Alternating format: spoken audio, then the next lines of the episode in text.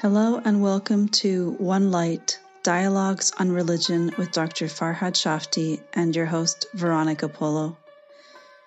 In this series of talks, Farhad and I discuss the role of religion and spirituality using the Islamic tradition as our framework, while simultaneously searching for universal truths that go beyond religious affiliation.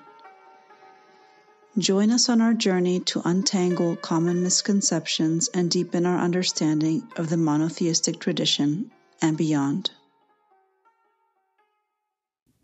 Hello, everybody. Nice to be back with you. Assalamu alaikum. Today's episode is about women, and we have a special guest with us today. Her name is Sitara Akram.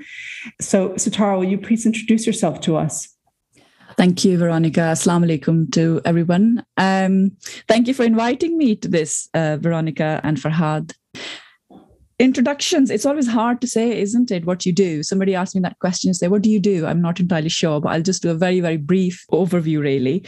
Um, so I live in Leeds in the U K. Um, I work at the University of Leeds. And a quick disclaimer to say, of course, that whatever I'm saying today, I'm saying in my personal capacity. Um, I work as a manager at Leeds University. I'm also a PhD researcher there. I'm working on my thesis on the idea of prohibition of riba or usury in Islam, um, and trying to define, and I would say reconstruct, the idea of riba.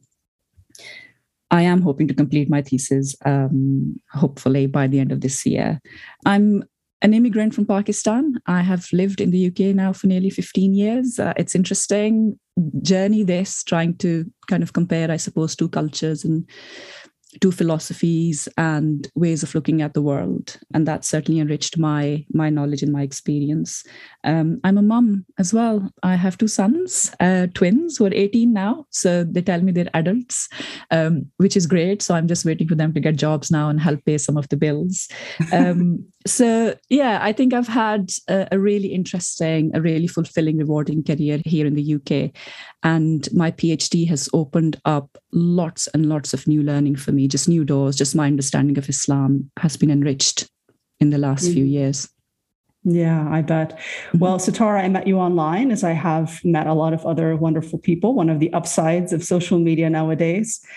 And one of the things that has struck me since I've known you is the way that you express your ideas and your knowledge of Islam and the nuance with which you are able to approach it. So both the respect which you have for Islam, but also your ability to critique the way in which it can be interpreted or practiced. So I think that's um, really valuable. And of course, particularly, I like your writings about women and Islam, which is why I asked you to join us today. So I guess my opening question, which is a pretty wide question, so Muslims will generally say, and they're rather fervent about this, that Islam protects and honors women. And I even know people who, um, I know women who became interested in Islam because of what they felt was a way that Islam honors women. On the other hand, we have critics of Islam that say that Islam is oppressive to women, and they'll bring up certain verses like the beating verse to prove that. So there's these two realities, but within Muslim society themselves, there also seems to be a discrepancy between the social realities that women live and what Muslims profess women are treated like. So with that, I'm going to start with you, Sitara, although I'm also going to be asking Farhad for his views, as always. So what are your thoughts? I mean, my first thought is that this is a multifaceted question. it, it's not that easy to answer. Oh, no, it's not. So, yeah, I think I'm going to just, I think the important thing for me and for listeners to know as well is my position on this. And I think as a Muslim woman who is very, a very, very strong believer in the wisdom of the Quran and the Sunnah, my position is always that of respect for Islam and the Islamic tradition. When I say Islamic tradition, the tradition is about how we've understood Islam, how we've interpreted, you know, the main sources of, of knowledge in Islam, the Quran, the Sunnah, the Hadith, and the, and, and the writings of our great scholars. That's not to say that interpretations can't be critiqued. Um, and that's where I see my role is when I begin to understand them. I also understand that interpretations are a human endeavor. And because they are a human endeavor, they can be flawed. and are open to criticism and open to review and open to fresh thinking. Mm-hmm. And I think one of the things we're seeing now in, in the world of Islam is, in my view, quite a, a messed up relationship, quite a, a complicated and I think a dysfunctional relationship with our own history. And what we've often done is that we've taken historical interpretations of Islam to be Islam. Mm. And so a lot of the, at the moment, what you hear in terms of the discourse on women in Muslim societies is unfortunately very troubling. Mm. So you will often come across interpretations which have become very popular. And of course, because of the internet now, a lot of people have access to this information. And so interpretations such as women are of an inferior intellect, for example, or their witness is a woman's testimony is not as valuable as a man's testimony, or a woman's place is inside her home and she shouldn't be stepping out. The question about the presence of women in the public sphere, all of those things have come under a lot of discussion and scrutiny, but also there's, there are a lot of loud voices, um, which um, I suppose which overpower the discourse. And in a way, the, the, the most, the, I suppose the saddest thing is that women's own voices have been drowned out in that. So, you know, when you interpret the Quran, you want to interpret the Quran from, from the male perspective, but also the female perspective. And I think together that enriches it because we do share a planet, you know, it, mm-hmm. it, it, this, this guidance is for all of us. So I think what you then have are a number of contradictions within the Islamic world itself.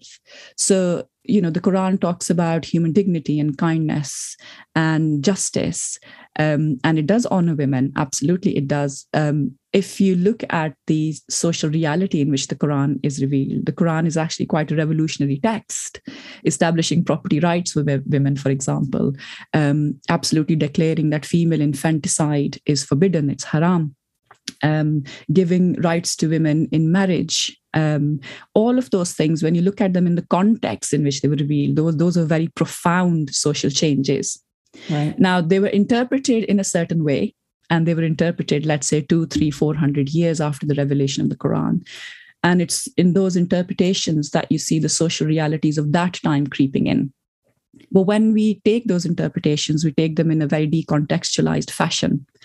So, for example, if you look at women living in, in Arabia or the lands around it, in, Mus- in the Muslim world, let's say a thousand years ago, it would make perfect sense for a woman to have full protection from a man. It would make sense for her to stay at home because travel wouldn't be safe. So you can imagine scholars trying to create safeguards for women. But if you look at it now, we would see those very interpretations to actually be quite oppressive. And I think the point I'm trying to make here is that interpretations need to be refreshed, and it's the job of every generation to refresh them. And unfortunately, our intellectual tradition has been in decline for a long period of time, so we haven't done that refreshing. So often the, the historical reports that we receive, we detach them from their own history, from their own social reality, and we plonk them into our modern social reality just as they are, without going through that appropriate process of, of refreshing those interpretations. So Islam honors w- women. You can see that, you know, from a, in principle, yes, it does. But what does honoring women look like in the year twenty twenty-one is going to be different from what it looks like in the year, I don't know, one thousand twenty-one, a millennia, a millennium ago. What further complicates things is that Muslim societies have Are and still are by and large patriarchal. Um, there is a power system at play. And I think Muslim women being displaced from those communities of interpretation, as we call them, you know, those spaces where knowledge of Islam is being created. The fact that Muslim women have been displaced from it means that you have very male-centric views of various um, issues pertaining to women. We're all quite used to seeing these images of panels about Islam, and every face is, is a male's face. And where's the woman's face? Where is she? Mm-hmm. Or even conferences about women in Islam, and all the speakers are men. So that seems to be quite prevalent. It is. And it's not just conferences, uh, Veronica. It's also, if you look at mosque committees, for example, I'll give you a very simple example. Most mosque committees, even here in Britain, have got men on the panel. And there is an equal representation from women. So the moment you start talking about spaces for women in mosques, there is no empathy, no understanding of what it means for a woman to have equal access to the mosque. Well, if you had, your panel was representative of the of the genders, and you had, you know, thirty men or fifteen men and fifteen women on the panel, you can imagine that the discussion will happen quite differently. So that's right. just one small example of how those spaces have been not been occupied by women. And I think they have been displaced from those spaces. And that's where the whole power dynamic in society comes in. So you have these wonderful teachings of the Quran. And you have this inspiring example of the Prophet who, when you when you look at the changes that he made, absolutely, he's championing women's rights. He's saying, open mosques for women, don't even stop them from coming for Fajr or Isha prayers. You know, even in the dead of night, they should be able to come into a mosque and they should feel safe enough to do that. And yet you don't see Muslim societies actually implementing that. Um, so I think our losing in touch with our own tradition, losing touch with our own sources of knowledge, not developing robust education systems which would give people that education about Islam, not just, you know, education about secular sciences, but also how we create our own religious tradition in our cultures and how that impacts us, has had this profound impact. And it is absolutely true to say, and I'm not somebody who speaks about this from a defensive position at all. I think truths are truths and we should be honest about it. We should be self-reflecting. It is a fact that in a lot of Muslim countries, Muslim women are second-class citizens. They do not receive the rights that um, Allah has given to them, that Prophet Muhammad sallallahu alaihi wasallam has given to them.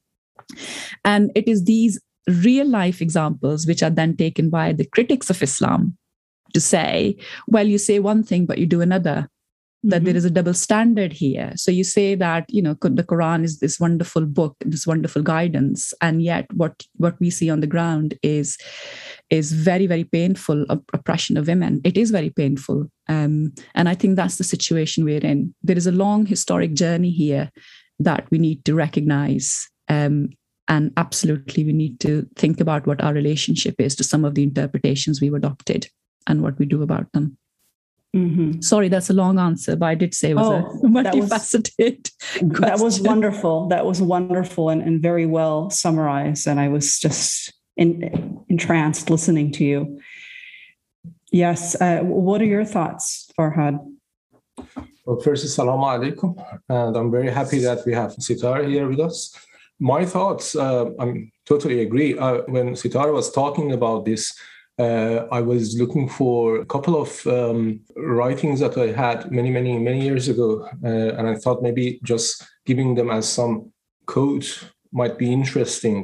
Uh, so one is um, Butaina Shaaban, who is a Syrian politician and also has insights and views on Islam.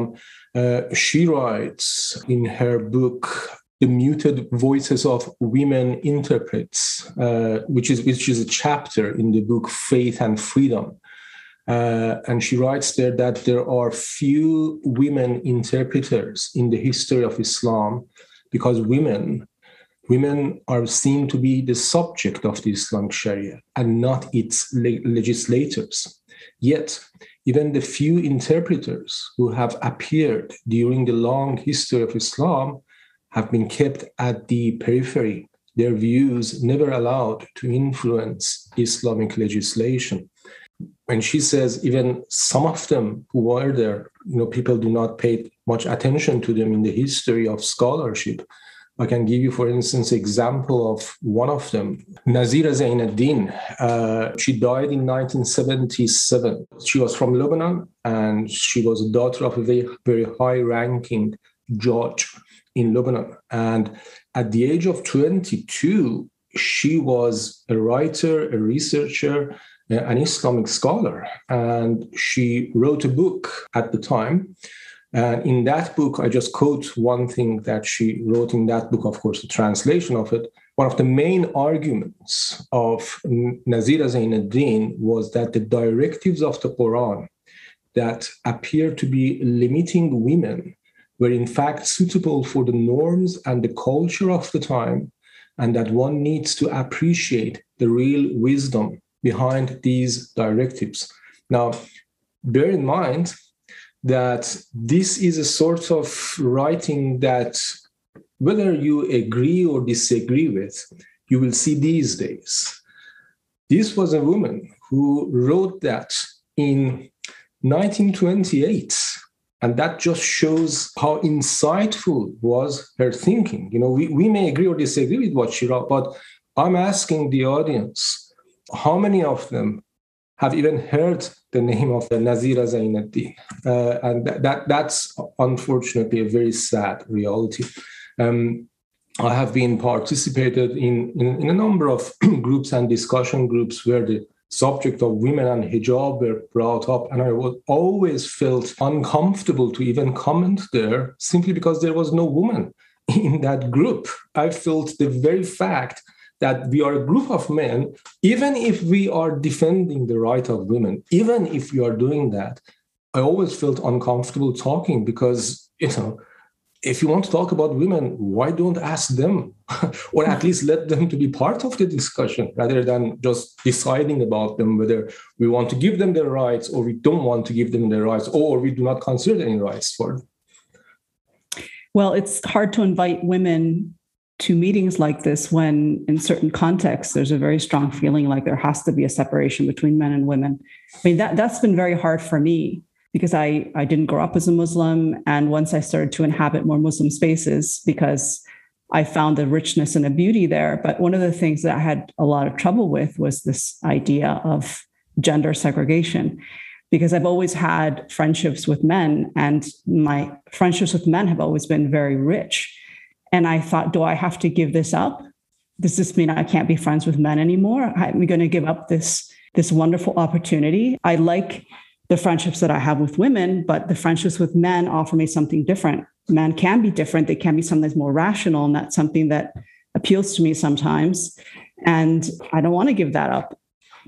Luckily, you know, I, I have been surrounded by what I consider to be very open Muslims. So in the end, it hasn't been a big issue. But I know in more traditional communities, um, I can't even think about really approaching men, you know, without a specific reason. So I guess a question that I have is, are the addressees in the Quran men only, or are women also addressees? Because it seems like sometimes the Quran is talking about women, not to women. And is this maybe why it seems like we get this idea that only men should be legislating, because the Quran was revealed mostly for men? That's a really interesting question. I think what I will do is the men legislating thing I will pick up, but I'm going to leave the Quran addressee issue to Farhad, because he is much more of an expert in the Quran and its its style of speech. Uh, yes, sure. Uh, uh, the answer, Veronica, in my in, in my understanding is yes and no. it, it it depends how we look at this. Um, firstly, as you know, everybody that has a basic understanding of Arabic knows that in Arabic you have a different form of verb for male and female. You know, in English, for instance, you may say he or she, but even in English, the verb is the same for man and woman, for male and female. In Arabic, even the verbs will have different form. Uh, it is not really the style of Arabic language to continue saying he or she and also repeat the verb in two different forms as well to make it clear that, hey, we are talking about both genders here. That is one thing. So, yes, you can find that many, or in fact, most of the verses of the Quran that are Um, addressing people seem to be having a form of the verb or noun that are more male, but because of this ruling that I said, uh, that does not mean that these are just for men. That, that's the first thing that we need to understand. The other thing is that uh, we need to understand the convention of the language as well. So I give you an example. So in Surah An-Nur, for instance, we have this verse that says, رِجَالٌ لَا تُلْهِهِمْ تِجَارَةٌ وَلَا بَيْعٌ عَنْ ذِكْرِ اللَّهِ. The meaning of that would be men that merchandise and business will not stop them from being reminded of God. Now, rijal is plural of rajul and would mean men. But again, if you know the conventional Arabic, you will understand that actually here, that doesn't mean that, well, if women are doing that, this verse is not talking about them. The verse is talking about men. That's not the case. Rijal here is based on that convention, referring to people who are in, in a very high level, have some high respect, and you re- refer to them like this, Rijal. Yeah. Now, of course, you can argue that, well, yeah, but still it is using Rajul and Rijal for that expression. That's true, but that's the case in any language. I mean, literally, what is the meaning of woman in English? Uh, woman in English means little man, right? But nobody today says that, oh, why do you call call them a woman? That is that is a disgrace. No, it's, it's a convention, right? It belongs to the time that, well, you know, uh, men had dominance in the society, and that was not just in Arabia, it was in many places in the world. Um, I did say yes and no, so this was the no part of it. The yes part of it is that I need to be firm and do appreciate that despite what I just said, I think it is fair to say that in comparison, the verses that specifically are talking about men and issues related to them seems to be more than the ones for women. But that is simply because of the structure of the society at the time. Men were influential in many things. Men, in particular, men were participating in, in battles, in wars. Um, heads of the tribes in most places in Arabia were men. Uh, the tribal system was very important. Uh, if, if, if the man in the tribe would convert, for instance, to Islam, that would influence the whole tribe. So that only made sense at the time.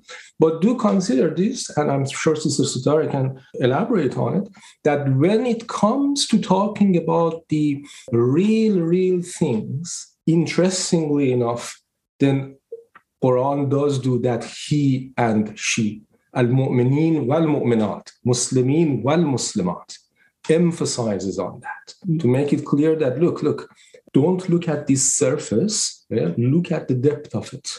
When it comes to the depth of it, it's just the same. When it's talking about issues of faith and belief in God. Uh, uh, salvation in the hereafter, uh, praising good, good moral, good moral and moralities, and that sort of thing. So I leave it, I leave it there for Sitara. Thank you. Thank you very much for that. That was very interesting. And um, and actually some of the points you've made, I think I'll, I'll agree with them and just emphasize them um, slightly um, as well.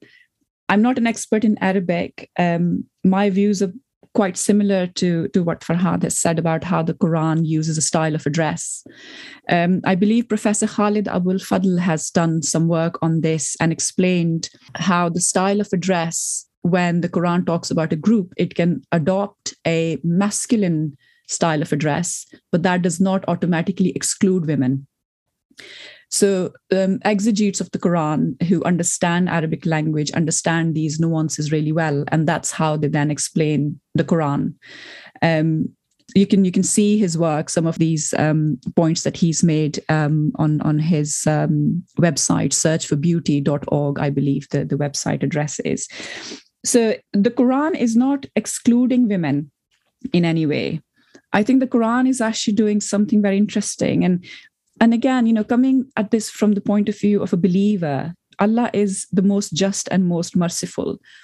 So when I'm looking at the Quran, I'm always thinking about it from the point of view of fairness and justice and mercy. And when you read the Quran, the sense you get very clearly is that the Quran is talking to a patriarchal society. Now, that doesn't mean that the Quran is a patriarchal text. That's two different things. Right? Mm-hmm. What happens is that the Quran gets interpreted as a patriarchal text, but it's not a patriarchal text. It's talking to a patriarchal society. And the reason why it adopts certain views and asks men to make some changes is what Farhad has already hinted on, that men were hugely influential and in position of power. So they could bring those changes that could bring justice to society. And I think that there is a huge lesson in this for Muslim men of today, that if they have the power and the influence to exclude women from interpretive communities, then I would address them and say, bring them back into those spaces that you've excluded them from. So quite naturally, my addressees would be men, because they have taken measures to exclude women. And in a way, you can see then that when the Quran is talking to a patriarchal society, it's trying to bring justice back into a patriarchal society. Now, that does not mean that the Quran is a patriarchal text. All of the verses in the Quran to do with ethics, to do with faith, to do with salvation, always establish a principle of parity. So whenever I've had discussions with men, especially those who come from ultra-conservative backgrounds and they tend to have quite derogatory views of women, I always start by um, discussing Surah Al-Ahzab, where in verse thirty-five, Allah says very clearly, Uh, Muslim men and Muslim women, Muslim men who have faith, Muslim women who have faith, Muslim men who pray, Muslim women who pray, Muslim men who give charity, Muslim women who give charity, Muslim men who guide their private parts, Muslim women who guide their private parts. Now, what the Quran does is that establishes parity between Muslim men and women as believers. Now, if we were to look at this from an ontological point of view, you look at, is there something inherently flawed in, in women which makes them second-class believers? There isn't. The Quran is actually dismantling the ontology that had developed in the Judeo-Christian narratives of women, which those narratives did see women as second-class believers. Um, the Quran is dismantling that and establishing that parity. Now, there is... our exegetical tradition, how the Quran itself is interpreted, I mean, in a way, it's a separate discussion, but there are tensions in there as well about how the Quran itself is interpreted. You know, do you look at just the language of the Quran? Do you look at the historical context and how much of that can you bring in? Do you interpret the Quran on the basis of hadith um, uh, traditions, uh, the, tafs- the tafsir bil mathur, as we call it, which is the dominant tradition, by the way, in, in exegesis, is you, you look at the Quran and you look at, you know, the, the hadith from the Prophet and you come up with an interpretation. But that is one methodology. And so depending on what methodology you use, you can have different interpretations of the Quran as well. And we have now certainly seen some amazing um, uh, dynamic um, interpretation, techniques of interpretation coming in now. Um, if you look at uh, scholars like Ibn Ashur, if you look at scholars like Amin Ahsan Islahi and others who give more emphasis to the linguistics of the Quran and the historic and, and how the language was understood in its own historical context, the, these profound insights emerge when you, when you read the same Quran. Whereas if you look at the more traditional tafsir bil mas tradition, you will find that there more patriarchal uh, interpretations will creep into that. So I suppose what I'm trying to say is that the way the Quran has been interpreted, interpreted itself can be open to question and critique.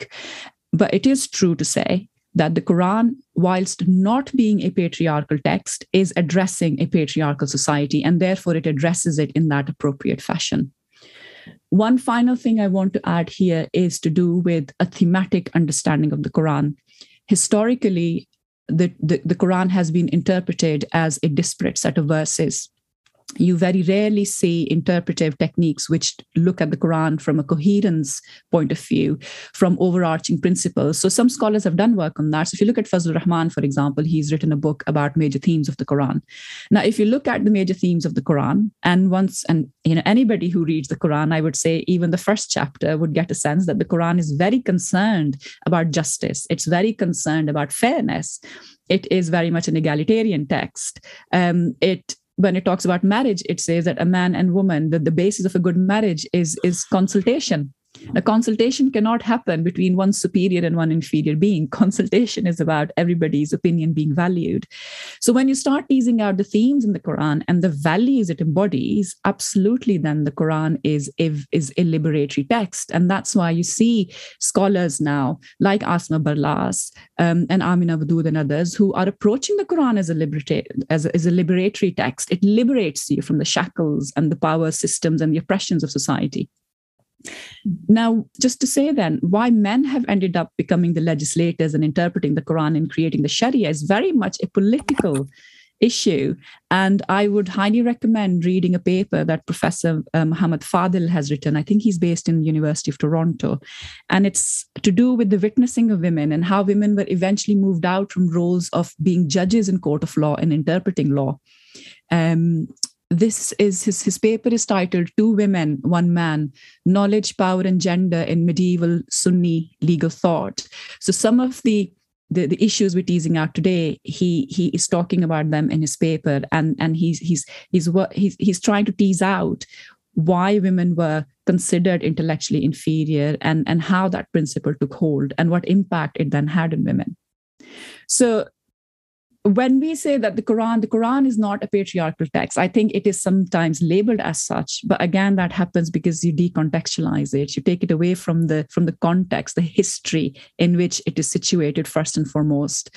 Because once we've done that, we're then able to tease out the universal principles from the Quran and apply those to our lives today. And those universal principles are absolutely that male and female believers, in the eyes of God, are believers. He's not going to discriminate against them because of their gender. That is the principle the Quran establishes. And that is the principle that I think Muslim men and women of today should absolutely keep hold of. Yeah, those are some wonderful insights. But do you feel like thinkers like Islahi or Fazlur Rahman, or you mentioned Amina Wadud, you mentioned quite a few people, are they having an influence on the general Muslim populace? Because it's not my sense that they are. It's my sense that they they tend to... Um, influence certain groups of people that are more academically oriented. Um, but I, I don't get a sense that it's impacting Muslim society at, at large, or am, am I wrong about that? No, I think you're correct about that, Veronica. I think what I think what we're, what we're seeing in the Muslim world at the moment is actually quite a significant period of change and turbulence. So the old systems of orthodoxy are being challenged. There are no two two ways. I mean, Jonathan Brown has, if you if you read his book, Misquoting Muhammad, mm-hmm. he particularly talks about this, this rupture that's happening in the Muslim world. The, the rupture is to do with how we look at our hadith canon, mm-hmm. right? The, the the canonical six collections of hadith, how we approach them, you know, how do we try to make sense of the, the many contradictions in those reports, et cetera. So there is definitely a rupture happening. We know that for the last one hundred fifty years or so, a lot of Muslim reformers, I would say reformers in in, in quotes, uh, people who are trying to reconstruct religious thought, let's put it that way. We're seeing a lot of those thinkers emerge. Now, whether they've hit critical mass or not, you know, at what point does society shift to giving cred- the, the majority of society shift to giving credibility of their views? I don't think that shift has happened yet, but I'm def- I'm I'm very certain that that shift is in the making. And what I'm finding is that, particularly, and this is something I'm so proud of, and this is what gives me hope, is that Muslim women are so engaged with the Islamic tradition. And, and, and you would imagine that happening anyway, because they're the oppressed group. They're the ones who are fighting for their rights. They want their voice to be heard. And so you see amazing uh, engagement from Muslim women. Um, when it comes to critiquing the, the traditional discourses, when it comes to fresh thinking about Islam, thinking about human rights, thinking about the, the space women occupy in the world of Islam and in general, what role they have to play. So I do believe that this generation of women, which is so dynamic, you know, when they raise children who are able to think outside the, the bounds of orthodoxy, when they're comfortable taking a more, I would say, academic approach to religion and not just a devotional approach to religion, which is what we predominantly have in the Islamic world, I believe that there will be change. Perhaps not in my lifetime, but hopefully it's it's not far away. Um, there is very much a sense amongst Muslim youth as well that they want they they want to be secure about their identity as Muslims. Um, many of them see the issues with the secular liberal model of society, and they do want to find their roots again as Muslims. So you're right, it's not accepted by the majority yet, but I do feel that there will be a turning point when it will be accepted by the majority. And that might be a few decades away. Yeah, I hope so too. Also, I feel like change is accelerating in general around the world, yes, with technology and climate and many other things. And so the Muslim world also needs to become flexible, because if you're if you are inflexible, you will break, right? If the winds are shifting too quickly and you don't have that flexibility of thought and adaptation, then you're going to break. And that mm-hmm. could quite possibly happen to a lot of Muslim communities. And I, th- I think it already is, because there's a lot of tension. There's a lot of turbulence between ideologies coming from different parts of the world. We're a globalized society. We have access to a lot of information.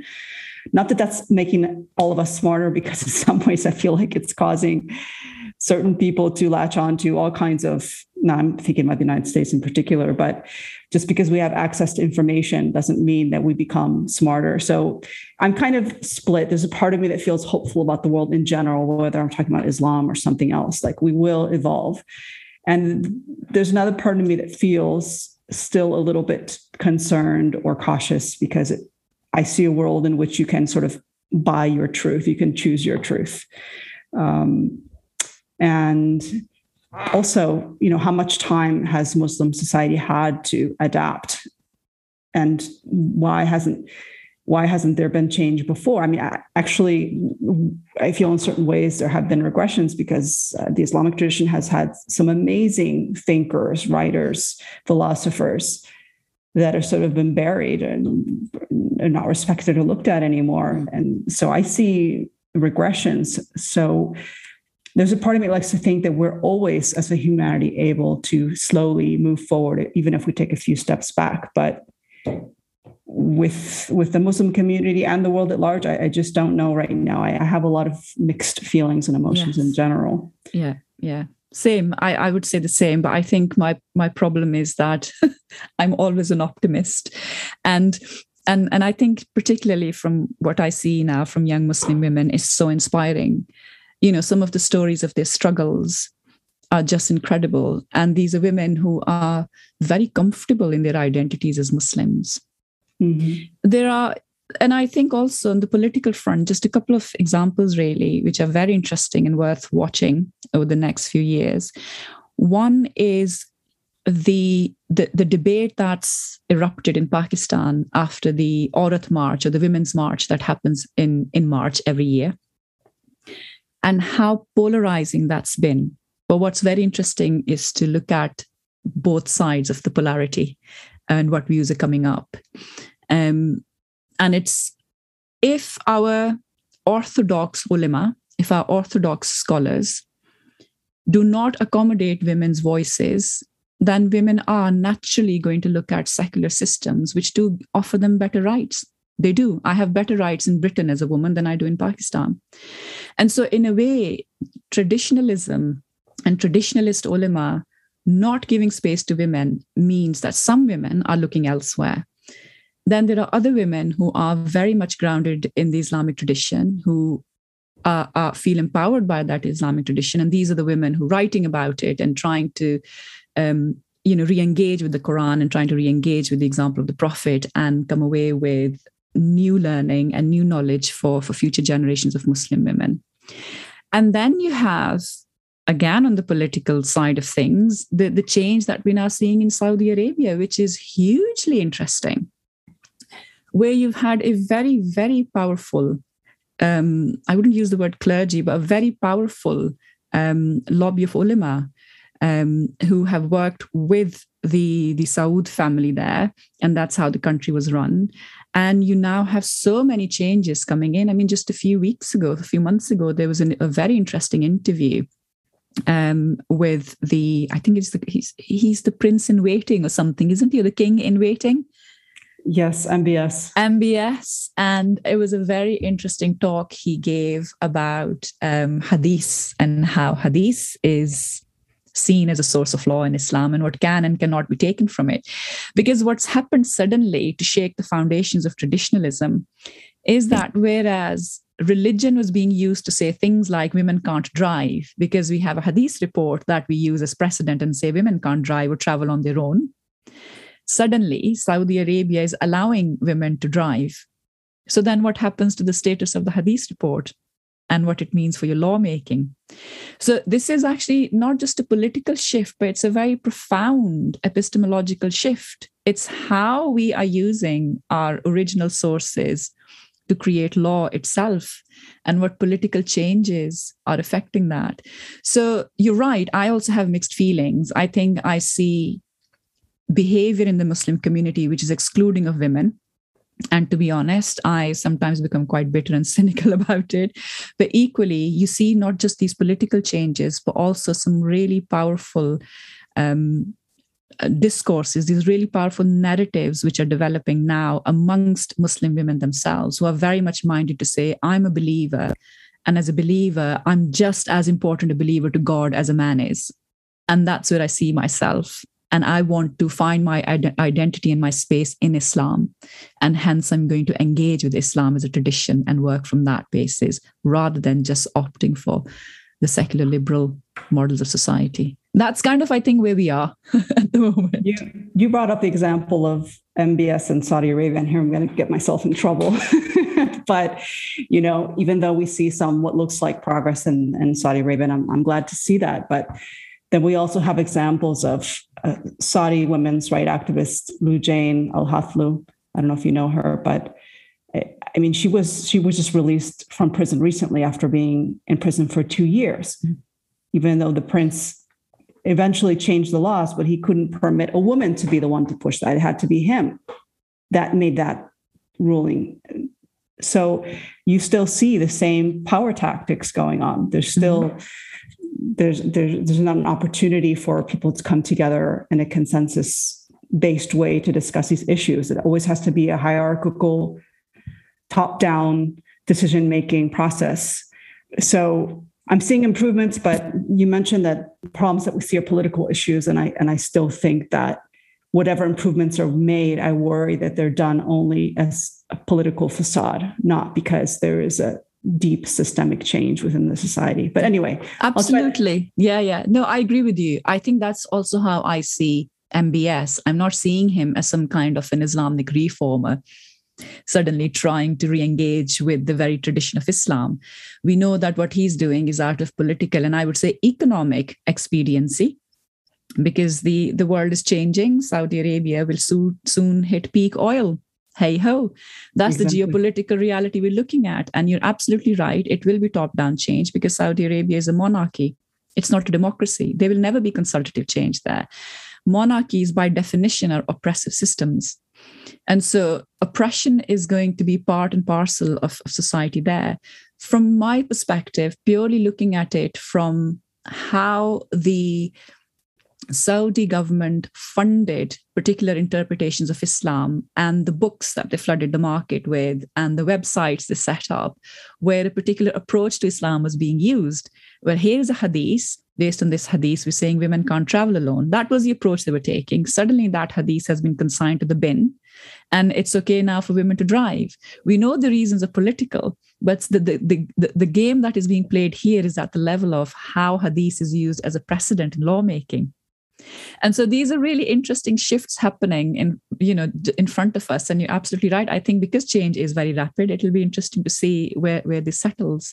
But yes, in Saudi Arabia, particularly, it will be hierarchical by definition, because that's how the political structure is set up.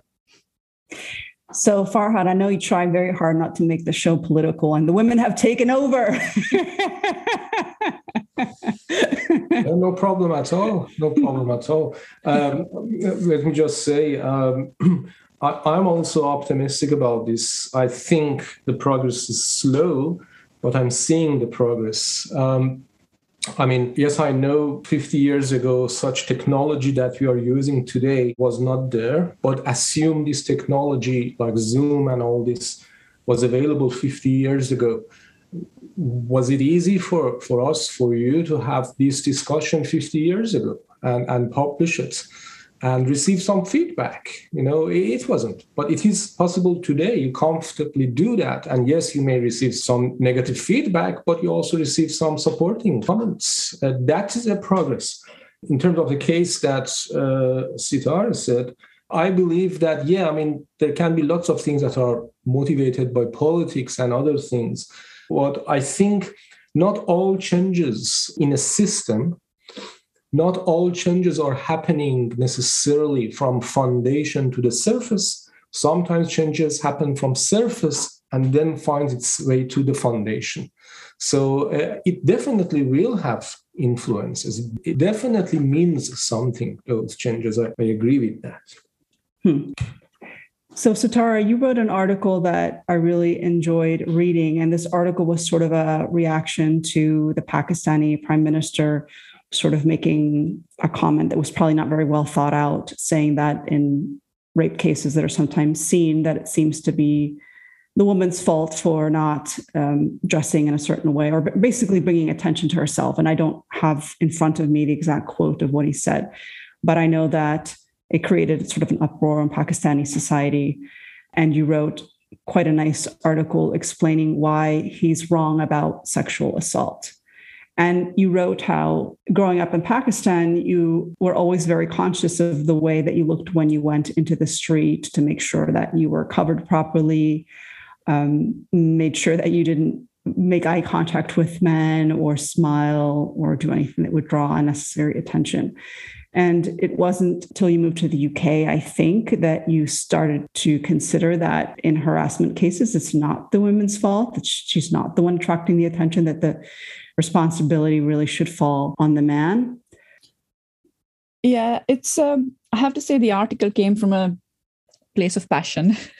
um, it came from a place of anger.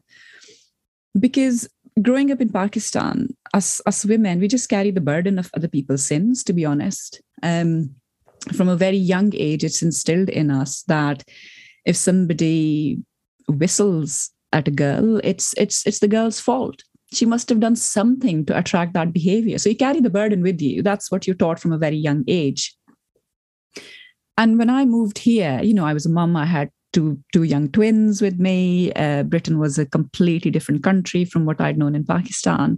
And I started to come across research on things, on issues of sexual harassment, um, why rape happens, the, the, the, what kind of a crime rape is, and also realizing the role that, that the state has to play, the government has to play in ensuring safety of women and other vulnerable people.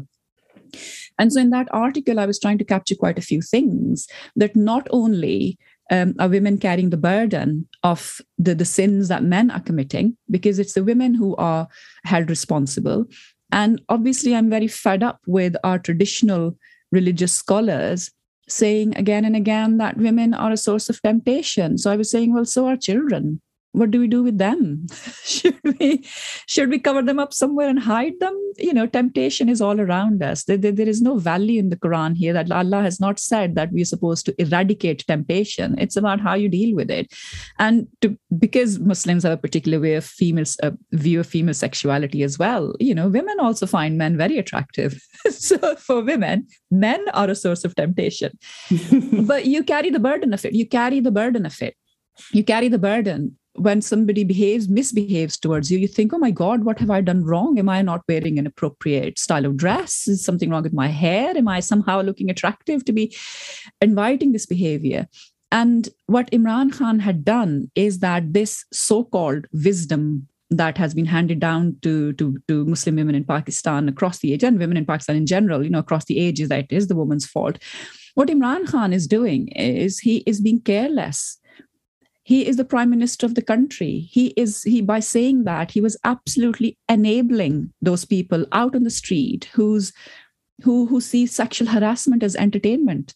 They have no clue of the harm it does to women, psychological harm, emotional harm, physical harm.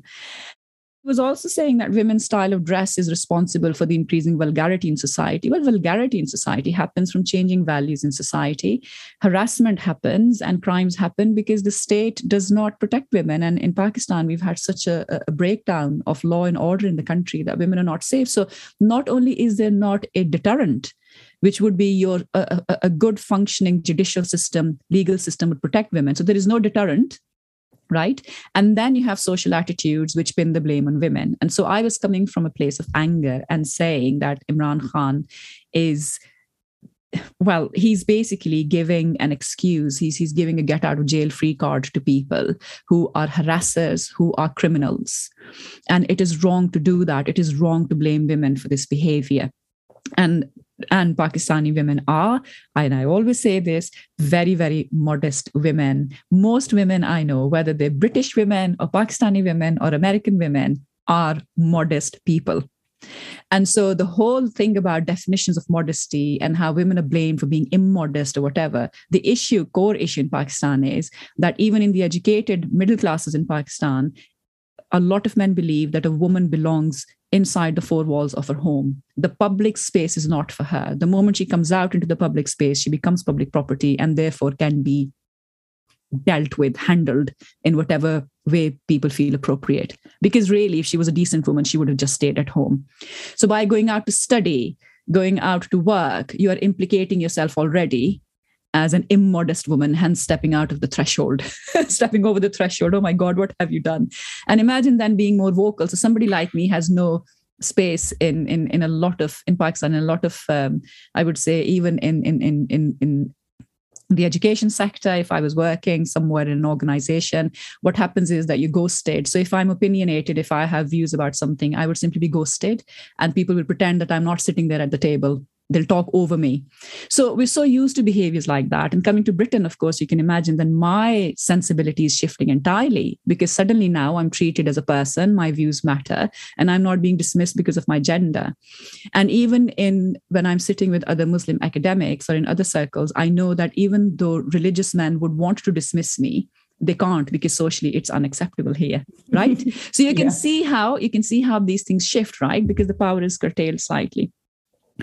I know Imran Khan has since retracted what he said, but what he said was careless. And so in that article, I had brought uh, research that has been done by the United Nations, uh, research that has been done by, um, and it's available on, on gov dot U K, you know, in, in the research on rape and harassment as crimes, the, the characteristics of um, those crimes, who perpetrates those crimes. That data is available. There's a lot of research done here in Britain Um, around social sciences, in the fields of social sciences, um, criminology, et cetera, which isn't done in Pakistan. So one of the tragedies we have in Pakistan is that there aren't those reflective academic spaces where we would reflect on ourselves as society and bringing research on how our social attitudes affect this.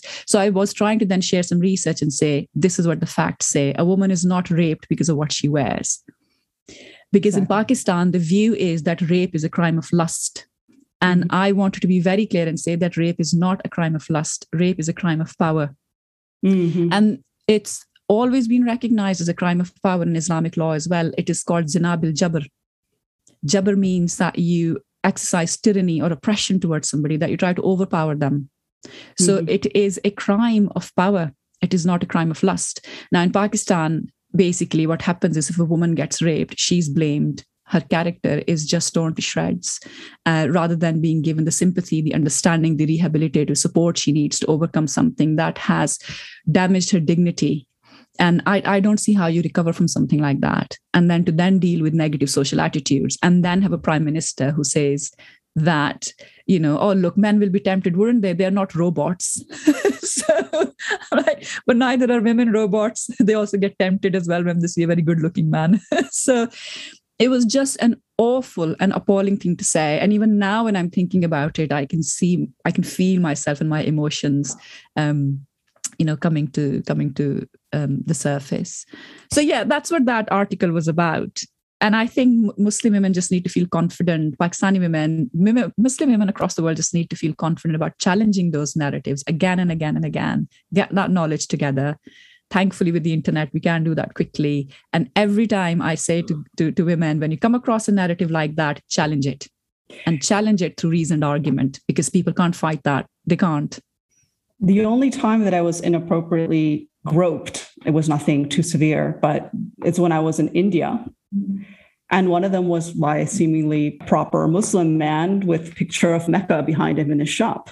You know, he's got the Kaaba above him, and then he starts to grab me and grope mm-hmm. me.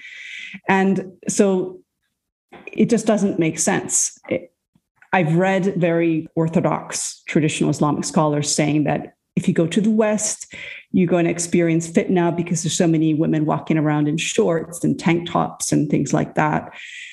I know of Moroccan men here who prefer to go back to Morocco during Ramadan because they say that it's too difficult being around so many scantily clad women during Ramadan.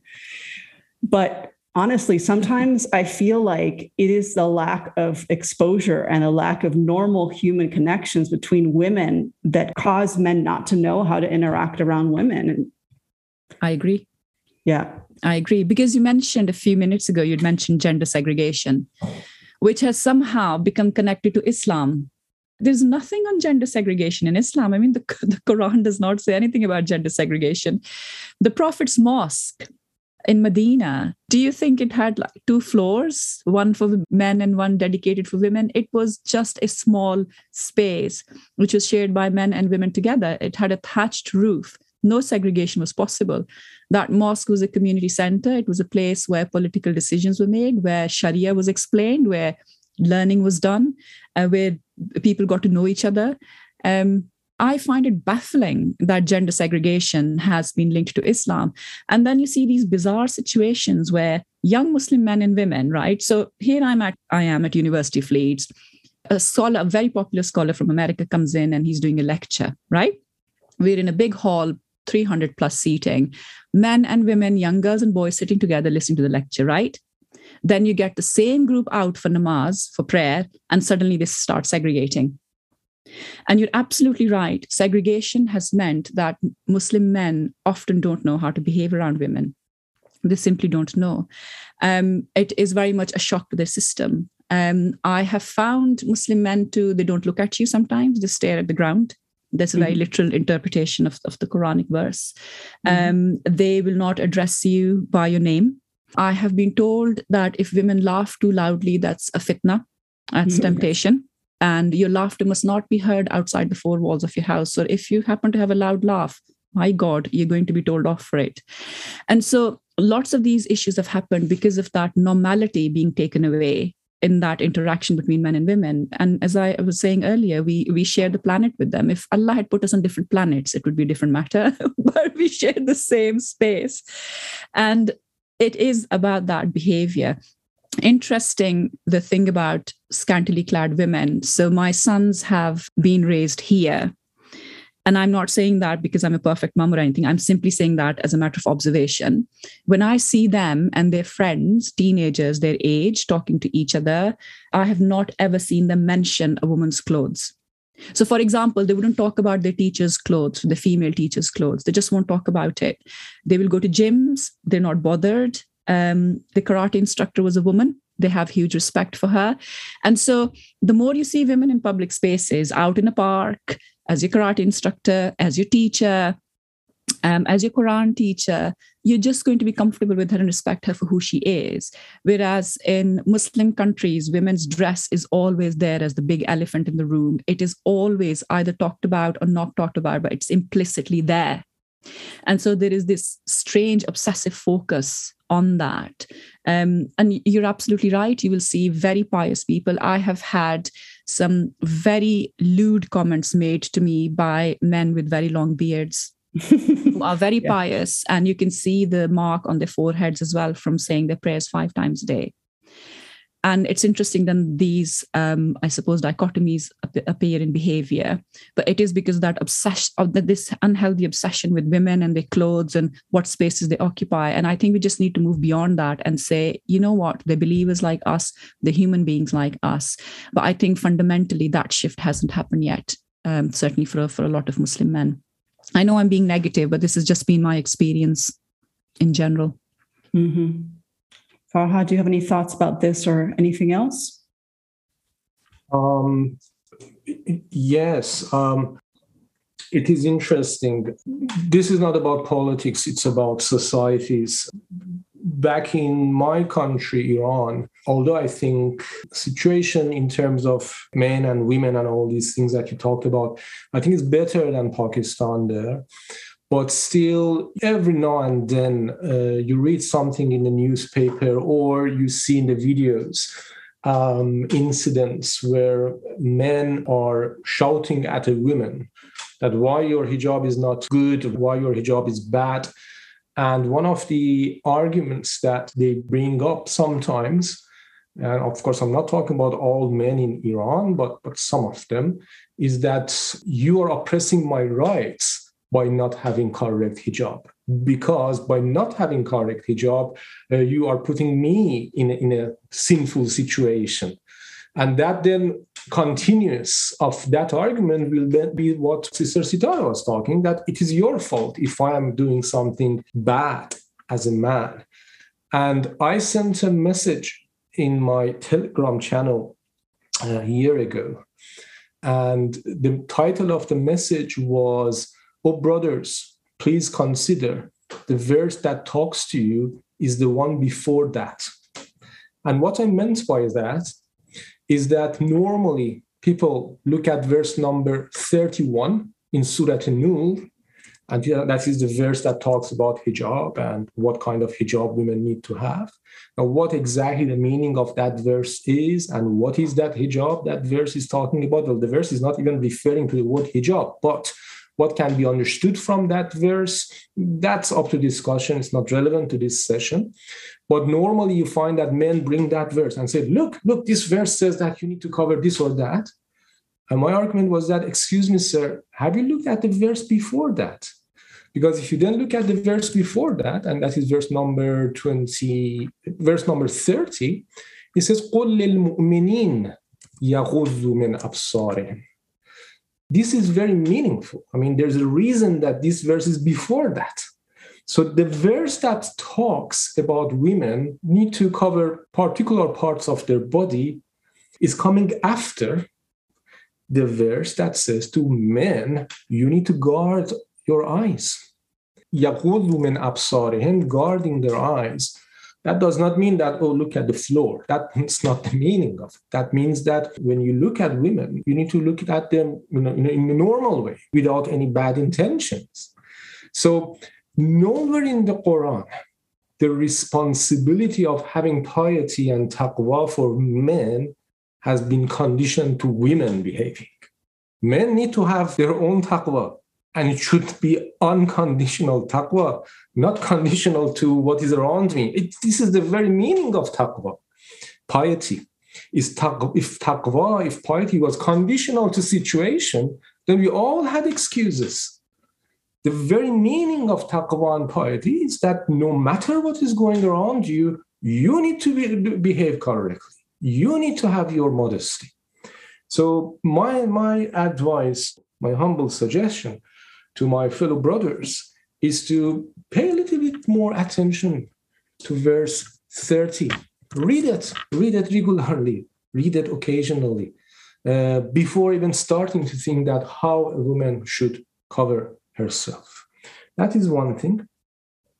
Um, the other thing I wanted to say is that in understanding Islam, and in the scholarship of Islam, in particular in approaching the Quran, broadly speaking, there can be at least four different categories or levels of looking at the Quran. In each one of them, uh, there is an assumption. And then when you, when you leave that assumption, you move on to the next category. So the first category, I would call it traditional category. I need to clarify what I mean by this. Uh, I don't mean traditional in, in the meaning that we are not paying attention to what we have in tradition. What I mean by that is what Sister Sitara also talked about, that we make our understanding of the Quran to be equal to the understanding of the past scholars.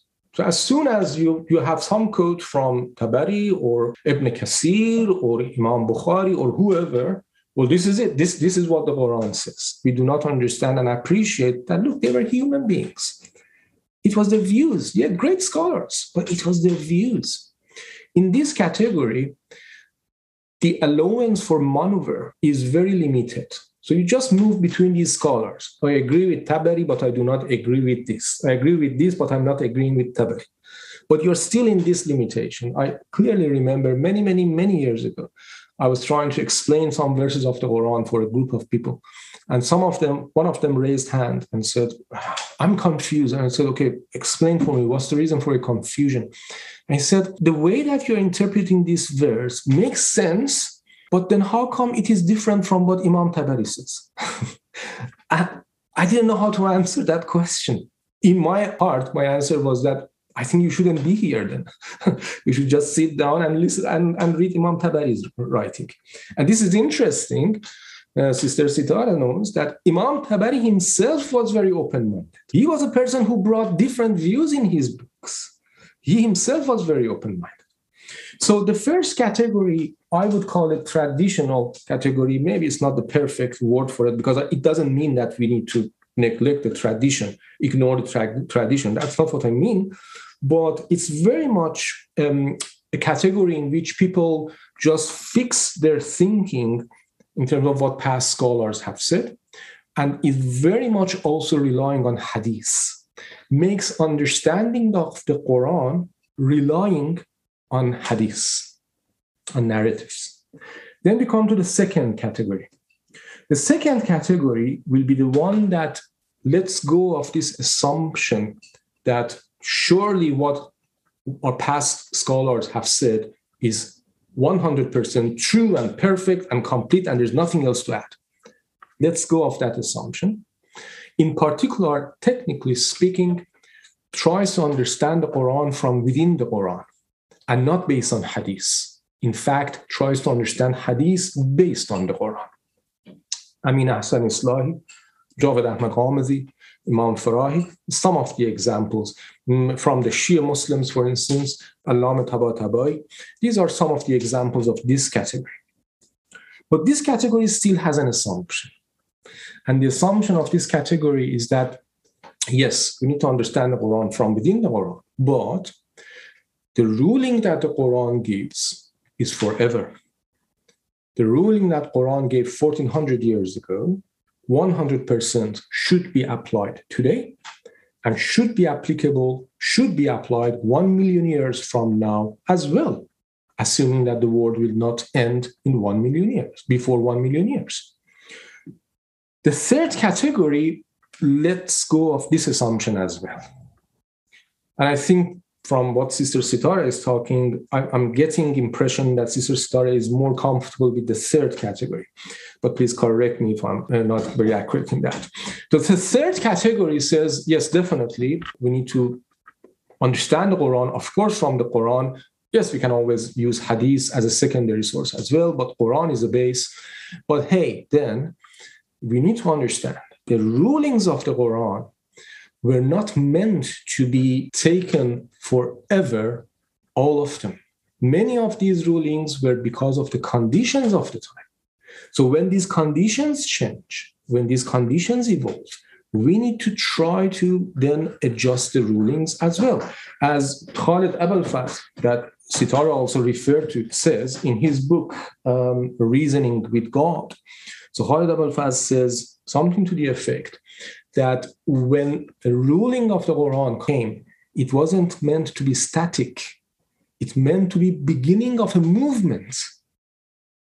If we do not see that movement and we stop it there, we are going against the wisdom behind that ruling. That is the third category. So Khaled Abou El Fadl would be one of the people in that category, and there, there are many others as well. And there is a fourth category and can be fifth as well, but I'm not going to go there because it is beyond our discussion today. Question: is the Quran book of ruling or is the Quran book of morality? Put it this way: is the concern of the Quran to establish rules, or is the concern of the Quran to establish morals, morality? I go for the second. My understanding is that the Quran is not book of ruling. Quran is book of morality. And the reason of that is that the rulings in the Quran are subjective to the moral wisdom behind it. You know, in the ahkam, in fiqh, in jurisprudence, Uh, there are the fuqaha, the jurists, they say that we have two categories of rulings in the Quran, ahkam. Ahkamul imdai, ahkamul inshai. Ahkamul imdai would mean the rulings that were confirmation of what already was happening, maybe with some adjustments. Ahkamul inshai would be rulings that were new, had no background in that society and just came. Question: what percentage of the rulings of Islam belongs to the first category and what percentage belongs to the second category? I'm not saying that. The jurists say that. That's something around eighty percent. Something around eighty percent of the rulings in the Quran were ahkamul imdai, confirming rulings. Rulings that came, many, much of it was what people were already doing. And some of it, some slight adjustments to just bring some fairness. So these this thinking that the Sharia of Islam, Sharia in the meaning of ruling, because Sharia goes beyond ruling, but this thinking that the Sharia, the rules of Islam, dropped from heaven into a vacuum of the time in Arabia is totally wrong. The rules were there. People were practicing it. Most of them were adopted and just adjusted. And then some very few rules came down, which then means if the Prophet Muhammad was coming in a different country, different culture, different time, if he was coming in London, in Britain today, huh, then what would be the Sharia? Again, something like eighty percent of it would be the ruling that we already have, but just with some adjustments. So that Western culture, Eastern culture, that does not have any meaning. And logically thinking as well, even a prophet of God, even a prophet of God will not be able to bring rulings to a land that is not based on their own culture and norms. That's impossible. That's impossible. Even a prophet of God needs to bring rulings that are based on that norms and that culture. So Farhad, you were talking about Khaled Abou El Fadl and how he talks about the Quran as a revelation that was supposed to be the initiation of a movement.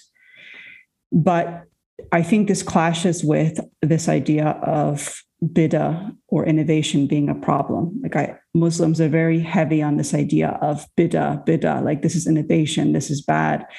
Now, in previous episodes, you've tried to make it clear that the bid'ah that is discussed in the Quran has more to do with not changing the, the form of worship that was established in the Quran. I don't know if I'm explaining that correctly or not, but that this idea of bid'ah shouldn't be used in such a wide way as Muslims tend to use it. Sort of the idea of innovation is misused because somebody coming from the outside look at this and says, how can Muslims evolve if they don't want any kind of innovation? Then how can you progress? That it's Islam is antithetical to innovation.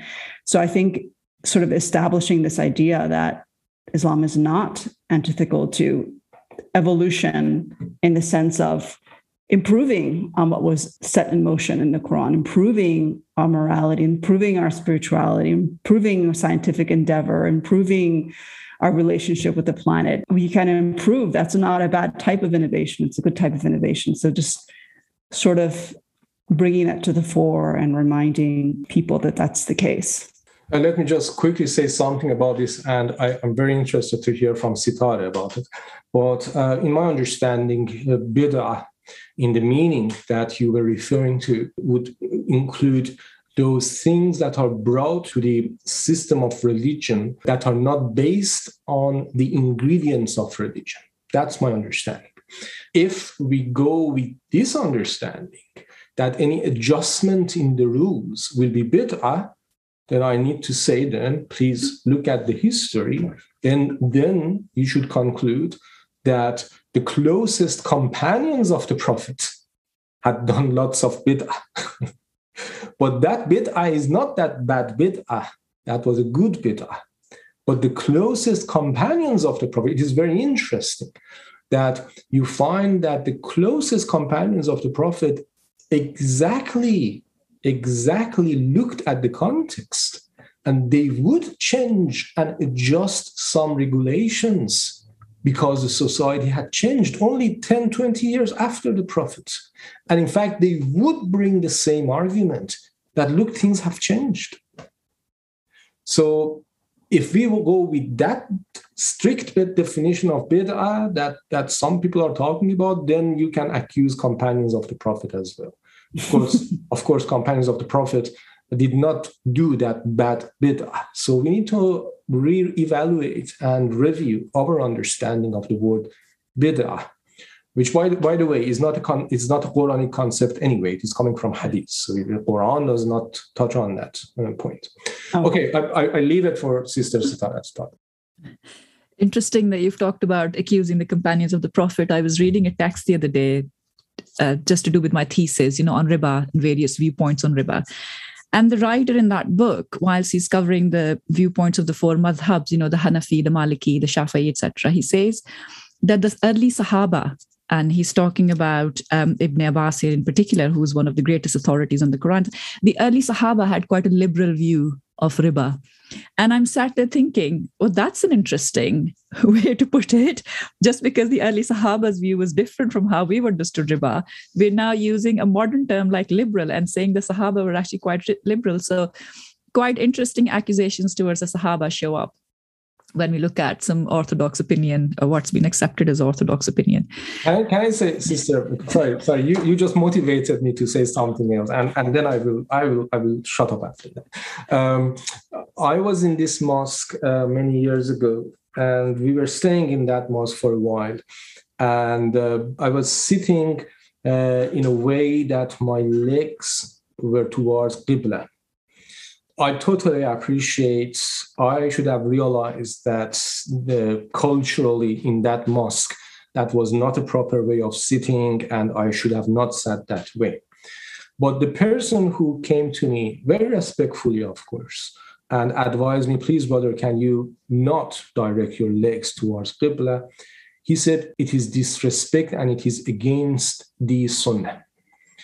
And at the time, being in the mosque, I didn't want to enter a debate, and I just said, yeah, sure, I apologize, and I sat in a different way. But later on, when I went home, because I knew this wasn't the case, I looked at the sources, this particular point, and old scholars had already discussed this, and they had said that there's absolutely no problem with having your legs towards Qibla, because it has been reported that the companions, many of them, used to sit like that in front of Kaaba. Right in front of Kaaba, they used to sit like that. Um, the, the, the issue of, for instance, um, women leading prayers, that today seems to be like, oh, this is a very complicated issue. Again, when you go back to the literature, it wasn't that complicated. So it is, what you're saying is absolutely right. It seems like at least the first generation of Muslims had much more in-depth and flexible understanding about these rulings. And when later generations started to be, try to become more Muslims than them. Okay, sorry, I remember something. Promise. Very rigid. Promise. I think just on the, on the matter of bid'ah and innovation, um, my understanding of the term is the same, that it's to do with making any changes to ritual practice. So, for example, if we, if we introduce a fifth rak'ah in, in our established prayer, then you would then go into the concept of bid'ah and understand, try to understand that this is, this innovation is actually messing with one of the fundamentals of, of, of an Islamic form of worship. We can't really extend it to matters of law. Uh, or shun innovation, simply because classical scholars themselves have always ad- admitted to the chronology of the Quran, and they have always talked about, and we have literature on this, although it's not as systematized as the Hadith literature, but there is an Asbab al-Nuzul literature. Now, the Asbab al-Nuzul literature gives you the chronology of a lot of the chapters of the Quran. And we know that, you know, chapter so-and-so was revealed, let's say, roughly in the ninth year of Hijrah, and chapter so-and-so was roughly revealed in the second year of Hijrah. And that chronology is actually quite essential in understanding some of the, the, the shifts in law that happen in the Quran itself, where the Quran has itself abrogated a couple of matters of law. So, you know, chronology and change is part of the Quranic revelation. And it's sad to see that Muslims have adopted this very rigid kind of anti-intellectual, what I always use the word, you know, calcified or ossified, like fossilized. We, we've adopted an attitude to our own sources of knowledge as if they're fossils, you know, stuck in a face of rock somewhere, and all we have to do is dust them and look at them. But the Quran is not a fossil. The Quran is a living, dynamic book. And the reason why it's a living, dynamic book is, book is because it has this interesting relationship with history. It has its own chronology. It has its own narrative. One of the most um, moving bits of text I've read about the Quran in terms of its history and seeing it as how it's situated in history is Kenneth Craig's book, The Event of the Quran, Islam and Its Scripture. I don't know if uh, Farhad has read this or not. But apart from the fact that Kenneth Craig is approaching the Quran as an event in time, and then the relationship of the Quran with time and the timelessness of the Quran, the transcendental nature of the Quran. Khaled Abou El Fadl also talks about it, that the Quran talks its own history. But then the Quran is also a transcendental book. And so it always holds within itself the possibility of talking to each generation of Muslims, every generation of humanity until the end of time. And Kenneth Cragg then puts it in a very interesting fashion. And I'm sorry, it's going to be a bit of reading, but I do want to share it because he's just so eloquent. I mean, I have loved reading this book. He says, this quality of history in the Quran, of the Quran as history, would seem so obvious and incontrovertible as to be superfluous to emphasize. Were it not for the sustained reluctance of classical theology to allow the contextuality its full implications, to insist that there were occasions of and for the Quran is not to mean or imply that these were, all, were also the causes of it, which is what doctrine makers have feared. Nor is it to suggest or desire any sort of equation framed to say, to that time argues only to that time. This again is what orthodoxy has feared. In its anxiety to preclude an antiquarian Quran, it has fully failed to possess a historical one. The end of this timorous logic is precisely to incur the antiquarianism one fears and resists. For one cannot proceed to the abidingness of the Quran in word and meaning unless one intelligently proceeds from its historical ground and circumstance. The very irrelevance that belongs with relegation to pure past is exactly the nemesis that awaits any will to escape it by ignoring the quality of the real past. To have the book immune from history is to make its own history irrelevant.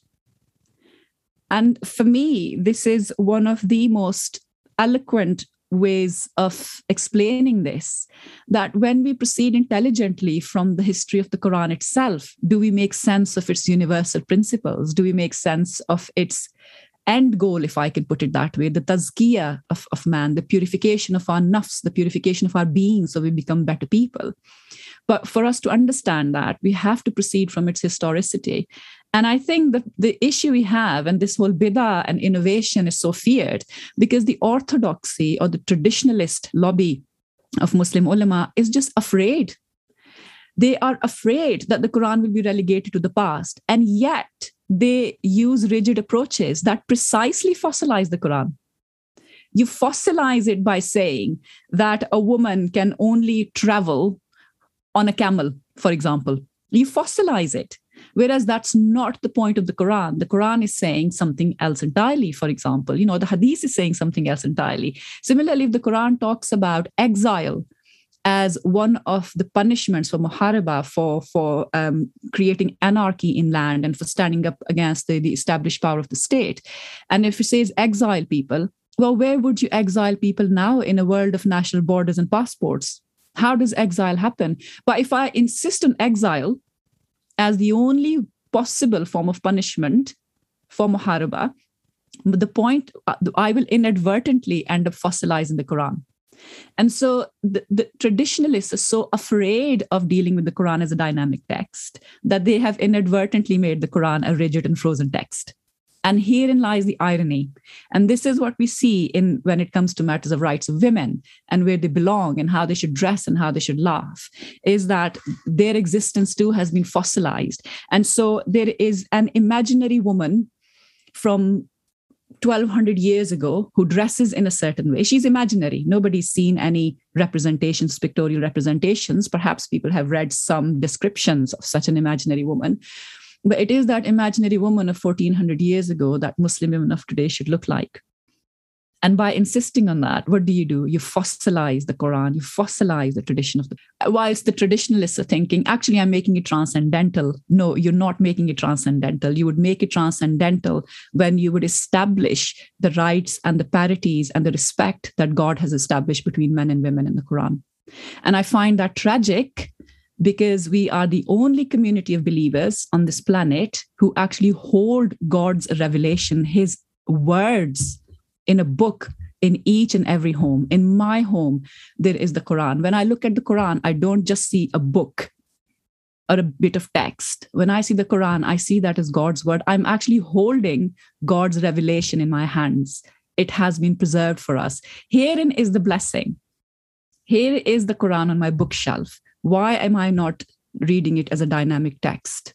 For me to read it as a dynamic text, I have to understand its own historicity. And if I don't understand its own historicity, I do injustice to the text.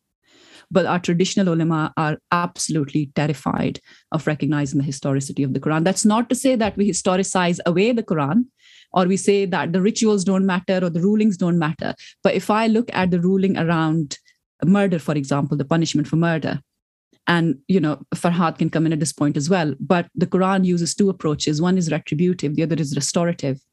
And so I can use principles of restorative justice today and come up with a very sound bit of ruling around um, the punishment for murder, because the Quran says that the victim's family are empowered to forgive the murderer if they wish, and if the court of law allows that. This is a restorative approach to justice. So the Quran is wonderful, wonderful in its wisdoms, but we don't look at those. What we look at is the literal ruling that's written in the Quran. And by using that literalism, that decontextualized, dehistoricized literalism, we actually take away the quality of history and transcendentalism in the Quran. We take away both. That's the tragedy. That's what we're facing today. I mean, this is my analysis now. It might be very flawed, but this is where I no, am no, at the no. moment. I, it's wonderful. I think you've hit the nail on the head. I think that's exactly what it is. This is based on fear. And because of that fear, actually, Islam is, is reduced to to something historical, but not historical in the sense of understanding the context, but historical as in fossilized is that word that you use, which I love to use also. So I think right on, that's exactly, I think, what's happening. And it is sad. Farhad, do you have any thoughts? It's a good no, place I to think it, it was a wonderful point uh, that Sitara made. I mean, if, if I want to say it in my own words, I think what Sister Sitara is saying is that not appreciating the historicity of the Quran uh, actually will result in fixing the Quran only for the old times and not having, not, not seeing the benefit of it for our own time. So it defeats the purpose of people who are doing that. And I think that's a wonderful point. Thank mm-hmm. you. It is self-defeating. And, you know, scholars like Fazlur Rahman have pointed this out before. Uh, scholars like Professor Khaled Abou El Fadl are pointing this out as well. And as we, you were saying earlier, Veronica, that they don't really have that mass audience. Or if anything, they're vilified. They're vilified for that approach, when actually what they're doing is they are bringing to us the very meaning of transcendentalism in the Quran. It must speak to me. It must speak to me now in the year twenty twenty-one, the person that I am with my moral sensibilities and my realities. And for it to speak to me, I have to mine it for the universal guidance that it includes. And yet, if you reduce it to a set of punishments or a set of laws, I'm not saying that the Sharia doesn't matter. Please, I want to say this. I'm not a secularist. I absolutely believe in divine laws and the divine and the wisdom behind those divine laws. But most of our Sharia, and Farhad would know this, most of our Sharia tradition has developed without systematically developing the rationale or the hikmah of the Quran. The scholars were satisfied as long as they could see what the substantive law was, what the positive ruling was. I mean, I see this in the matter of riba. You would have scholars saying things like any increase on a loan is riba. That's not what the Quran is saying. The Quran has a particular rationale behind abolishing certain types of lending because it was exploitative. And yet no scholar has ever talked about exploitation. You cannot find a theory of exploitation anywhere when you discuss matters of riba. And so what I'm trying to say is that the, the, the law in the Quran that riba is forbidden holds for all times. But in each generation, I have to find out what riba and exploitation look like, because that will change. That would change. And that's where the transcendentalism comes from. But I think our traditionalists are just so terrified of approaching the Quran like that. And so we're stuck with the Hanafi. The Hanafi said this, and the Maliki said this, and the Shafi'i said this, and so on and so forth. Well, I would argue we live in a post-mazhab world, and we need to approach the Quran afresh, and we need to read the people, the reformers who have emerged. Thankfully, in the last one hundred fifty years, there's a huge amount of dynamism in the Islamic tradition now, and um, in, in the interpretive community of Islam. And we need to engage with that rather than going back to rulings which were written eleven hundred years ago by men, primarily men, who are product a product of their socioeconomic, sociopolitical realities. They will talk about camels. They will talk about slaves because they had they, they used to travel on camels, and slavery was still prevalent in society. But if I insist now on rulings on slavery that were drawn up by our fuqaha to be applicable now, I suddenly have a problem, don't I? And so the Muslim imagination has somehow got stuck in the past in a very, what I say to my, I was teaching some M A students for a number of years, uh, an M A, M A Islamic Studies course at Leeds, just um, a lecture cluster on the politics of Islamic finance. And I always used to say to them that the Muslim imaginary here is, you know, you put on these rose-tinted glasses and the glasses are pink. And so when you look back, you know, all of the Islamic fiqh tradition of a thousand years ago looks very pink and rosy to you. But actually, that doesn't apply to us anymore, because that was a product of that time, the thinkers of that time. And there are some wonderful things in there that we can still use, but we have to come up with a fiqh which is fit for our time. That is the process that is yet to happen. Systematically, that is yet to happen. Well, inshallah, that will happen, mm-hmm. especially if with these conversations, conversations like this mm-hmm. keep coming to the fore, and we can make these dialogues more commonplace. Um, yeah. Then I think yeah. we will get closer to that. Yeah. I think just literally two things from me, Veronica, and then I will go quiet, I promise. Um, one, I think Muslims, in terms of going forward, need to drop this um, belligerent or oppositional attitude to the West. The one thing I absolutely admire about the Western tradition of knowledge is the love of knowledge. Mm-hmm. Whatever comes your way, read it, engage with it. Don't be threatened by it. And I think that there is a lot that they in the Western storehouses of knowledge, in their in their libraries, in their archives, there is so much waiting for us. We should not be antagonistic. We should engage with it.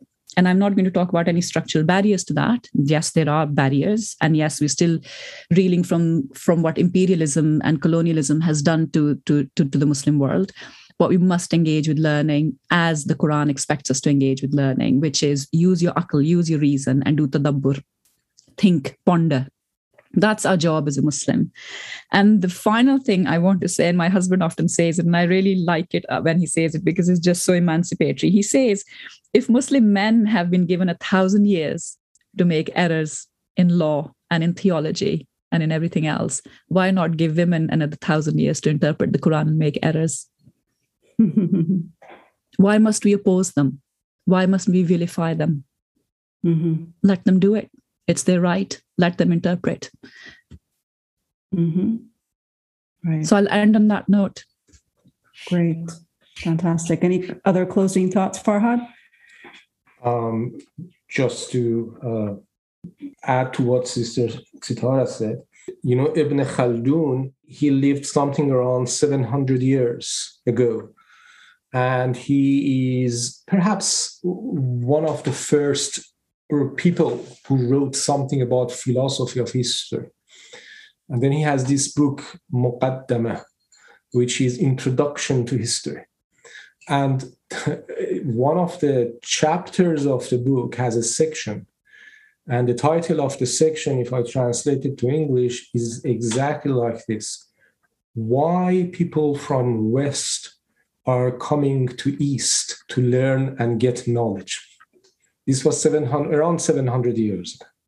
And then he goes on with, with different assumptions, what might be the reason. And I remember he even says, maybe it's because of the cold in the West. So the, the cold maybe does not allow them to, to think very clearly, so they come to us in the East. Now, of course, you know, the mindsets uh, and the knowledge that was available at the time, but it shows the situation was different, you know, seven hundred, around seven hundred years ago. Uh, people would come to the East to learn something. And unfortunately, it seems like uh, we have lost it. Mm-hmm. and, and now we need to say, look, look, look, uh, you know, it's not like whatever you see in the West is, is evil. People are interested in learning and knowledge here, you know. Uh, so, yeah, interesting. Mm-hmm. Well, but thank you very much, uh, Sitara. It was very, very helpful, and uh, uh, I found it very interesting and very insightful as well. Thank you very much for coming to this. Oh, you're most welcome. I've absolutely enjoyed the conversation. I think we should do more of them. Whether we record them or not is a separate matter. But it's just, it's always uplifting, isn't it? It just rekindles your own, your own belief, really. Um, yeah, just reminds you about what's important in life. Mm-hmm. Yes, this conversation was fantastic, and I'm very excited to publish this. so other people can join into the conversation. All right. Well, thank you both, Farhad and Sitara. I've really enjoyed this. Salaam alaikum. Have a wonderful day. Thank you very much, Veronica. Salaam alaikum. Thank you. Salaam. Thank you for joining us for today's episode. We welcome feedback at one light chat at gmail dot com. That's one light chat, O N E L I G H T C H A T at gmail dot com. Or leave us a voice message at anchor dot f m slash Veronica Polo. Peace and blessings.